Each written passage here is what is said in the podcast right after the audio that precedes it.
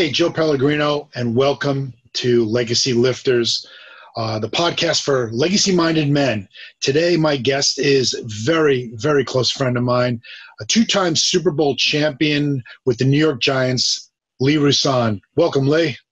Hey, what's up, Big Joe? Glad to be here, man. Glad, glad to be a part of um, lifting up him for Legacy Lifter, man. Amen. Amen. So, so Lee, uh, first of all, let's get a little bit into your background. You grew up in North Carolina, right? Yes. And uh, played a little bit of football, I think. Yeah, but I, I was growing up in New Jersey first.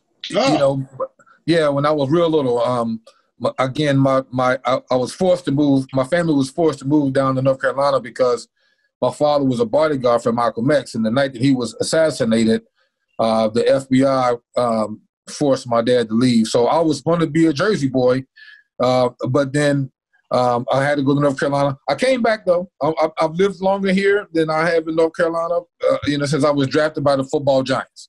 wait, wait. So, so your father was a bodyguard for Malcolm X. Yes. Talk talk a little bit about that. Well, well, my father um, was was being uh, mentored by this very wealthy real estate guy because he came across my dad um, at, at, a party. He was it was a bunch of successful real estate people. They all get they would get together, and the guy who my mother and father worked for, they were maids. Um, he he he played this game. He would give every, all of his guests a dictionary, and and and he would tell them go to anywhere in dictionary because my my servant here, my my my employee, um, Cecil Rouson, he's brilliant. He you know whatever word he know the definition, and and so um, this one guy who was there was enamored with my dad, you know, saying, wow, this, this black man is really, really smart. You know, I can make him successful in real estate. I can teach him. So my parents left New Jersey and moved to Washington Heights so they can be close to where the man lived in, on Long Island. But at that same time, Joe, Malcolm X was kicked out of the Nation of Islam. And he formed his own organization, the Afro American Unity Organization, in which my father joined because he was in Malcolm. Malcolm, he was inviting African men from all walks of life, no matter what religion, whatever, to come and be a part of this new unity that he that he began to envision. And um, and so that night he was going to give a, a, talk. You know, his his message was, "Listen, doesn't matter what what color we are. If you red, yellow, black, or white, it's time for all of us to come together." In a certain kind of harmony. He was there was a change going on in his life, and he was going to share this message, but he never did because that night he was assassinated. And that same night, the FBI comes to my dad and says, "Cecil, you know you haven't done anything wrong, but if you don't leave New York right now, you will be investigated." So that same night, my family moved to Greensboro, North Carolina. That's where I grew up. Wow. That's that's an awesome story. Thanks for sharing that. So so you're in you're in Greensboro, North Carolina. You're playing football. What was it like to play football uh, in Greensboro, North Carolina for Lee Rouson? Well, um, I was a part of history. I, I, I call myself a freedom fighter. Um, 1972, I was the I was the first black kid to to make a Pop Warner team, and that's another story. Um, but um, from from there, a lot of things uh, in an accelerated uh, rate began to change in in, in America as, as well as Greensboro, North Carolina, and football be, became an opportunity for me to become a positive role model, for me to to to to develop and stand on a platform for positive change and, and impact in this world. So for me, football not only was something that I loved doing, and you know, but it gave me an opportunity to grow in life and to develop um, who I am, and and again make a difference in this life. And you were highly recruited. You were one of the top running backs in the country. Give us some of the schools that were looking at you. Well, I, I pretty much everybody, but I narrowed it down to um, most of the schools in North Carolina: uh, University of North Carolina, Chapel Hill, Wake Forest, North Carolina State, uh, Duke. Um, I uh, Tennessee, all the schools around down south, Michigan State, Pitt, um, Southern Cal, um, Colorado, all the schools, and then I eventually chose the University of Colorado. And about eight days, if I remember correctly, after you uh, agreed to go to Colorado, there was an announcement on TV. Well, about three days. Three so days. The, the national signing date was February the 13th. February the 16th, um, it was announced that University of Colorado was was put on um, NCAA probation uh, for for an infraction that had occurred 13 years prior to that time, which was 1980. So uh, myself and my teammates, we we immediately realized that we had to face the consequences of choices that somebody else made. Hmm. And you had a choice. You could have opted out, but you didn't. Why? I could have opted out, but I would have lost a year. Um, it would have been kind of strange because I didn't choose that school initially. So I, I decided to face the consequence, even Yeah. though I didn't. I, I didn't, even though I didn't do anything wrong. But I, I the, the consequence was that for the most part, my dreams weren't going to come true. I wasn't going to experience the the aspirations that I hoped for. Um, having a, a fun college career, winning the Heisman Trophy Award, becoming All American, um, just all those dreams that I and aspirations that I that I had set for myself. Because we were on probation for three years, um, more than likely none of those things were going to happen, and and exactly the fact came true that they did not happen. So, for those people who don't know about college football and the probation period, why weren't those things going to come true? What actually was the consequence? Well, the consequence was when you put on um, probation, you don't receive monies from the conference, from the athletic conference, which is huge because they they they profit share. Uh, so, like we were the Big Eight conference, and, and and all the bowl games and all the monies that come into the, the to the schools fr- from that sport football are shared, and it helps to to support all the other sports so so Colorado's probation is really bad. It was so bad that they get rid of all the women's sports because they didn't have money to support them. They get they get they get rid of the men's baseball team. It was unbelievable. I I, I experienced discrimination not because I was black in a predominantly white environment, but because I was a football player. Hmm. And if I remember correctly, you couldn't be on TV either, right? So nobody really knew who Lee Rouson was. You can't be on television. You can't receive. You, they take away the the amount of scholarship that you can offer um, young, kids coming out of high school. So we couldn't get better for three years. We we couldn't compete with all the the amounts or the numbers of scholarships that other teams in, in our conference were giving out to kids. Hmm. So it was it was a really really bad probation. And but you didn't quit. You stayed with it, and you had a pretty good college career. But something happened in your senior year. Why don't you tell us about that? That kind of led you to get into the NFL.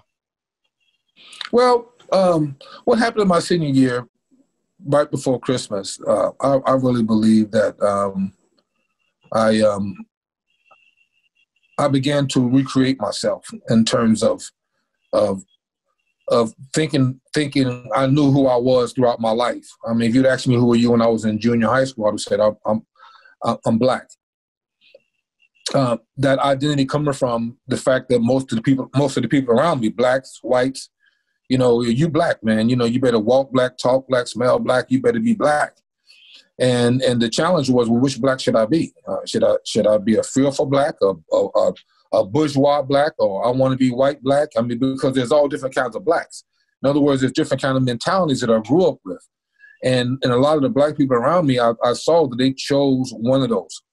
So a lot of my friends were like fearful black. Some of my friends were bushy black, and, and other of my friends were I want to be white black. You know, uh, but you know when I was a junior in high school, I wasn't black anymore.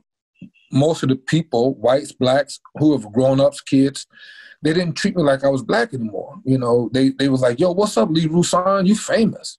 You're gonna be rich one day." So from from from the identity of of my nationality, you know, or, or, or the mentality of of my nationality, to to um, you know to my reputation, my so-called brand. Um, I, I, went from one to the other. Uh, but my senior year in, in, in college, I, was in I was in a bus and and I saw this guy. He was just different than everybody. And for the first time in my life, I realized I didn't know, really know who I was because being black or, or Lee Rouson wasn't working. To because I, I I was in a place where, um, yes, I was in a, this football game that um, that propelled most of the ball players who were in that game to the next level of the NFL in the first and second round.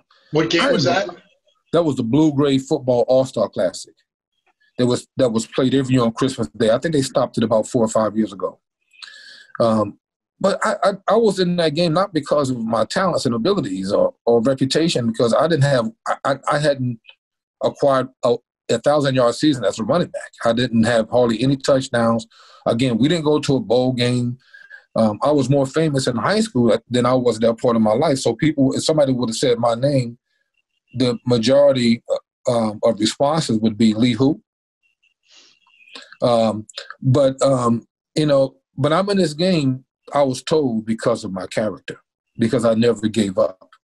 Hmm. In the in the in in that whole experience in those five years at Colorado, and that's what the the the head coach of the Blue Gray experience told me. I, I chose you because of your character.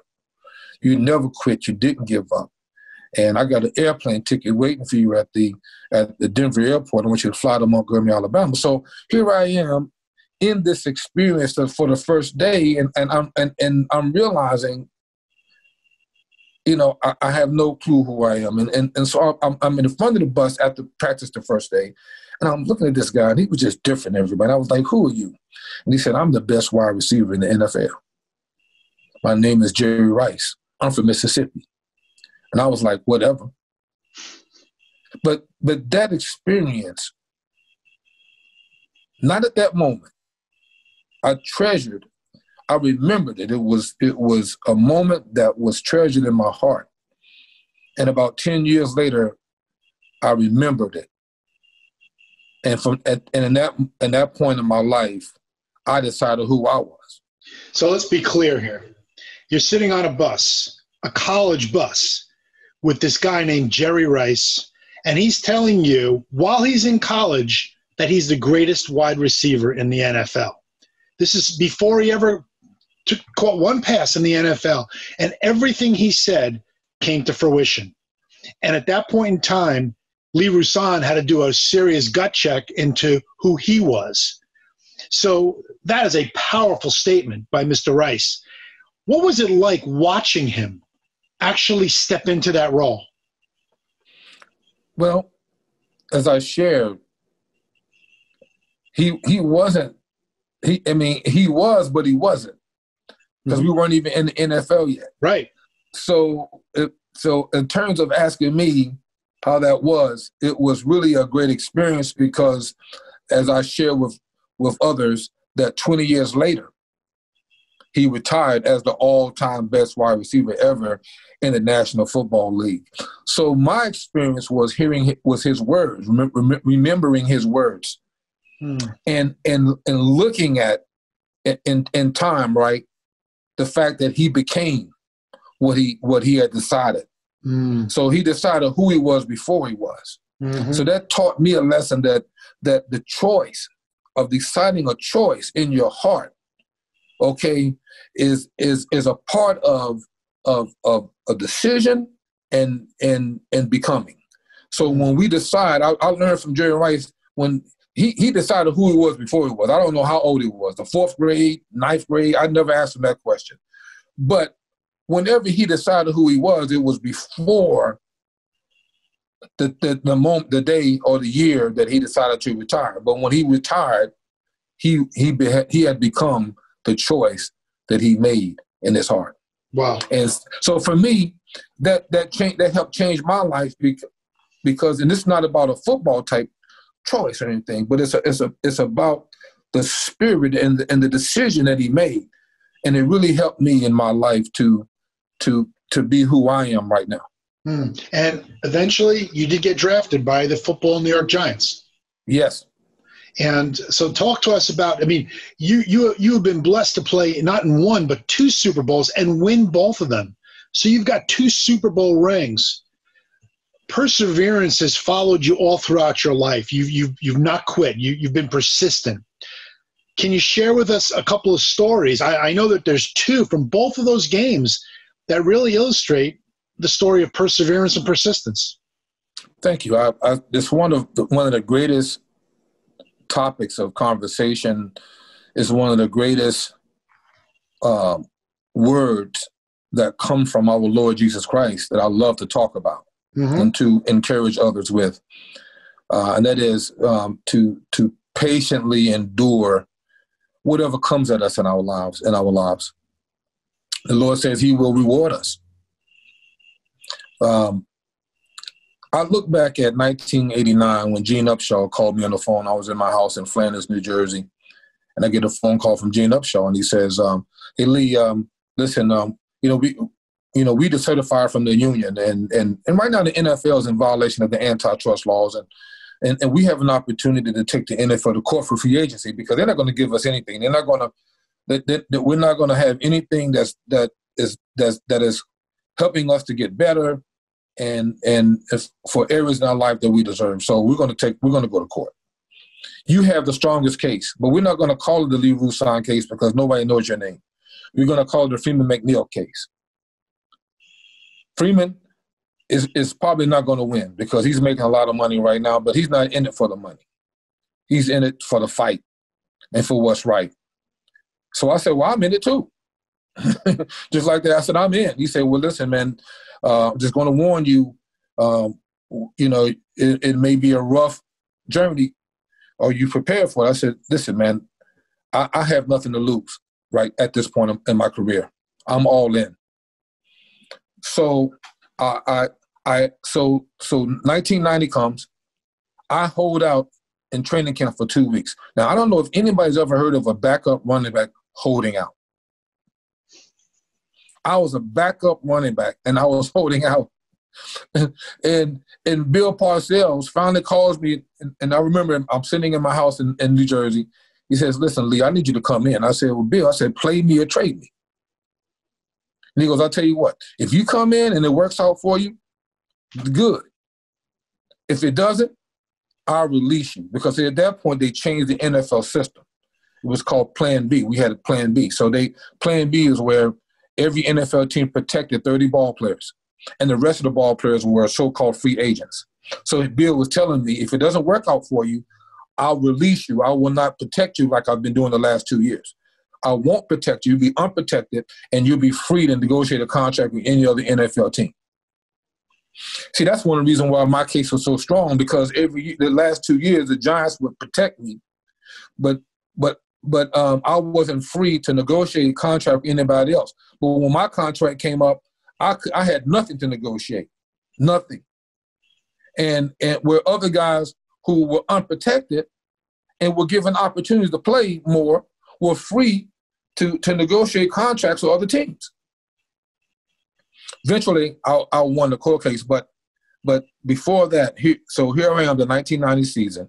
I, I come in, I come into training, I report to camp. At one point, we were 10 and 0.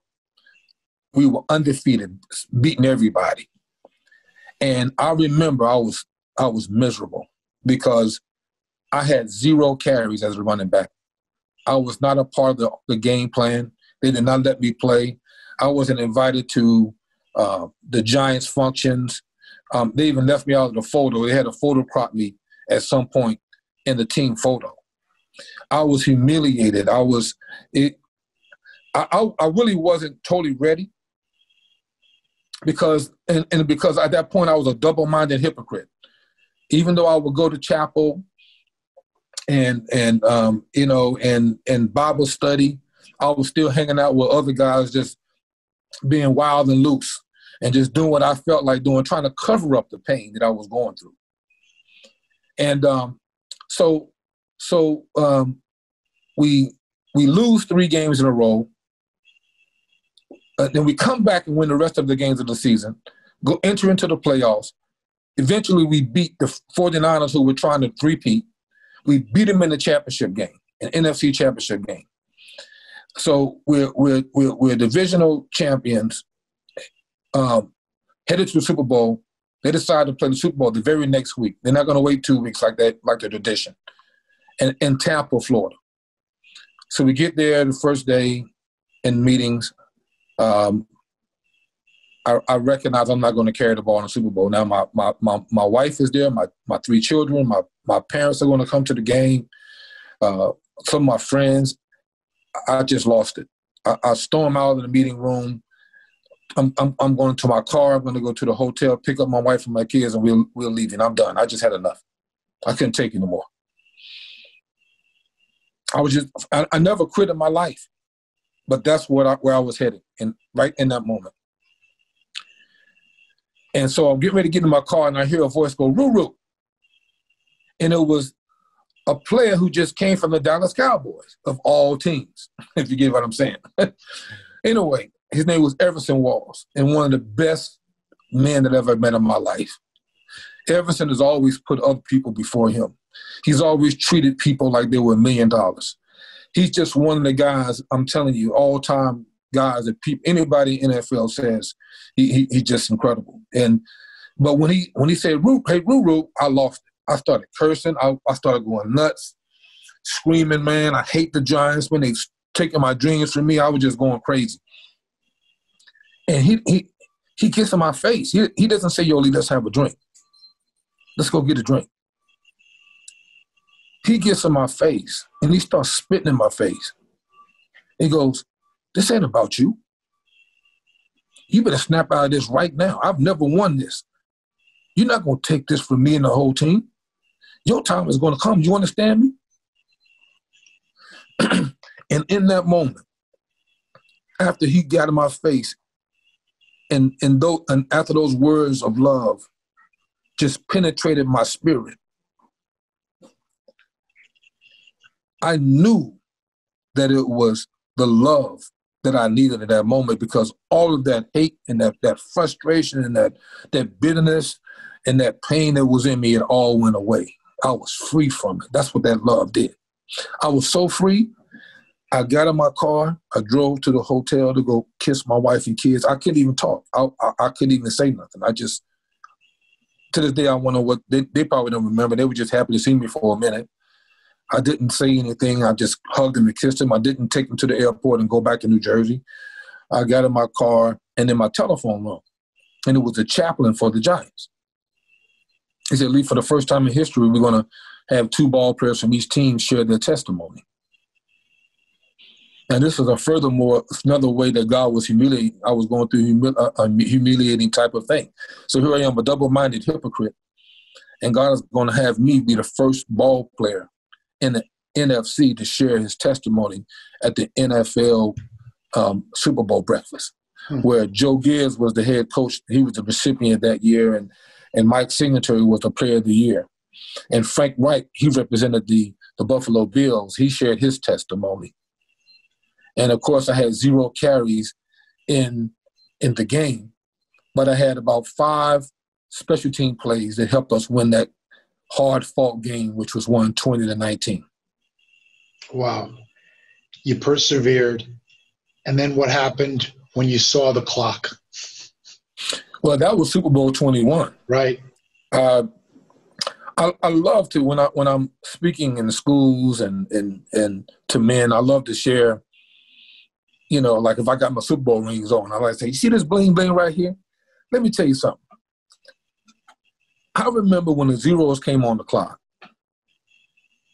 in Super Bowl 21 in Pasadena, California. It said, it said Giants 39, Broncos 20. And in that moment, I realized that I was a Super Bowl champion. In that moment, just be with me. Just be in the moment with me, everybody. In that moment, when those zeros came on the clock, that meant the game was over. And in that moment, I realized I'm a Super Bowl champion. You know why? And I ask people, say, you know why? They go, people don't want to say, they just, they just look at me. I go, because I'm cute. And they, you know, and I say, no, it's not because I'm cute. It's because I never gave up. And I said, because I did, I never gave up. When the zeros came on the clock, I realized a lifelong dream, and even more than a dream, I realized what was waiting for me. And I and I share this with so many people because I say, listen, everybody, when you come to Christ, the zeros come on the clock. Mm. You have the victory right now. Mm-hmm. The game is over. The, the game that you, we've been playing in life is over now. Now we have, when the zeros come on the clock because of what Jesus did, we have life. Now it's time for us to live it. Mm. Let's go. And Lee, you've done this, you've spoken for over 25 years to over a million kids all over this country, and you've given them a message of hope and a message not to quit. Who are you, what are you doing these days? Well, that's, I'm doing the same thing. Um, um, I still speak all over the country, and um, now I'm, I'm, I have a consulting company called Move Your Chains. Hmm. Again, and that's just a part of, of, of patiently enduring. It's a part of never giving up, having grit. Um, is to move forward. How, how do we move forward? When, or when we move forward, we're not giving up. We're not caught up in the past. We're not worried about the future. We are moving forward. We're moving toward our goals and we're overcoming the challenges that try to hold us back. I, I heard one one brother said, he said, listen, man, he said, God doesn't give us overcoming life. He he gives us life when we overcome.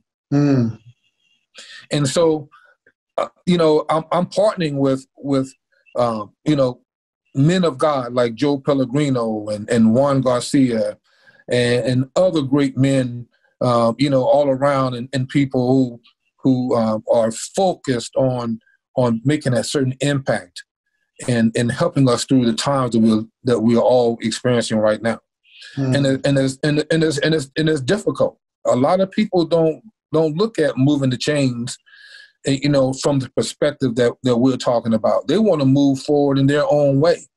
They mm-hmm. want to move forward with shortcuts. They want to move forward with their philosophies and and and, and their ways. And you know, again, being caught up in the past and worried about the future. But that's not the way that God has called us to move forward. Mm. He calls us to move forward, not based on the past or the future, but based on the present, based on the fact that He's present with us, that His presence, His love, His hope, His His enduring patience, His His plans for our lives. They're they're in His presence. They're in the present of life. That's what, that's how we move forward. Mm. Lee, awesome word, brother. And I just hope everybody out there is, is hearing this loud and clear. You know, we never know how close we are to victory if we quit too soon. Continually recognize that we keep our feet moving. You know, when, when Lee talks about moving the chains, obviously it's a football metaphor, and it's understanding that it takes 10 yards, 10 simple yards, 30 feet for us to get a first down and that 30 feet can seem like an eternal chasm but you got to grind it out. Three three five and we're there. But we need people to come around us push us forward hold us accountable because when we do that we can't lose. So i want to thank you lee for being part of uh, legacy lifters. Awesome job brother. And just continue to do what you're doing and, and move the chains big guy well, Joe, thank you. Can I just can I just encourage everybody with one one last um, scripture, one point, Second Timothy chapter three, verses sixteen to seventeen reads: All scripture is God breathed and is useful for teaching, rebuking, correcting, and training in righteousness, so that the men of God, the man and woman of God, may be thoroughly equipped for every good work. And my mm. point is is men, we are meant to be fully equipped, not partially prepared. The word of God and prayer teaches us, rebukes us, corrects us, and trains us with for every good work. And I didn't I didn't say just me. I said us. So it's it's a unity thing, everybody. Mm. It is impossible to conduct or live our true lives as a follower or disciple of Christ without definite times of secret prayer and working out his word. So I want to challenge everybody to continue to get into that secret place, spend that time, that huddle, with with God, with you and Him in that secret place, and when you, when when He fills your heart with Himself, okay, when you come out that huddle, okay, that's when you work it out. That's when you run toward the goal. That's when you press on, and that's when you uh, obtain that land. Your heart, your mind, continue continue to build it in Christ, and be ready for whatever is going that you got to face in this world. There's really nothing else I can add to that. So all I'm going to say is, thanks for watching, Legacy Lifters. We're here for you at legacymindedmen.org. Reach out. May God bless you. And again, thanks for watching.